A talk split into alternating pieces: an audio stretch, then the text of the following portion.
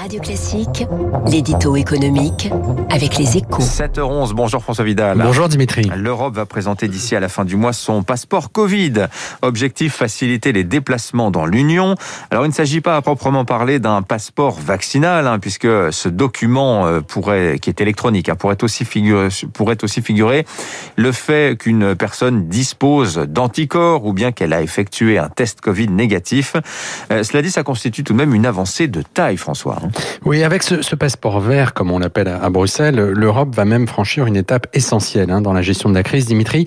D'abord parce que c'est la première fois hein, que les États membres se mettent d'accord pour établir des règles communes de circulation sur le continent. hein. Au moment où l'Allemagne décide de fermer unilatéralement sa frontière avec la Moselle, c'est loin d'être anecdotique. Ensuite parce que même si la vaccination ne sera pas la seule solution pour retrouver une liberté de mouvement dans l'Union, ce passeport va inciter les Européens à se faire vacciner dès que possible. Plus simple d'aller faire une injection une fois pour toutes plutôt que de multiplier les tests PCR pour pouvoir aller à l'étranger.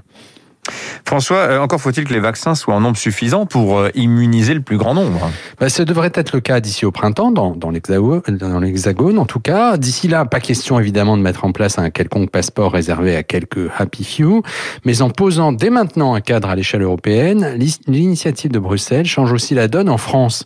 Elle va contribuer à faire sauter le verrou qui rendait euh, inenvisageable jusqu'ici l'instauration d'un passeport vaccinal à l'intérieur de nos frontières. Et ça, c'est une excellente nouvelle hein, pour tous les économiques dont l'activité est aujourd'hui bridée par la situation sanitaire, mais aussi pour les activités culturelles et sportives à l'arrêt. C'est bien la voie du retour vers la normale qu'ouvre le passeport vert. Il faut impérativement la suivre en commençant par se faire vacciner. Voilà, ce passeport vert européen prémisse peut-être à d'une politique sanitaire commune, hein, la santé, domaine dans lequel les États pour l'heure demeurent souverains. 7h13, merci à vous.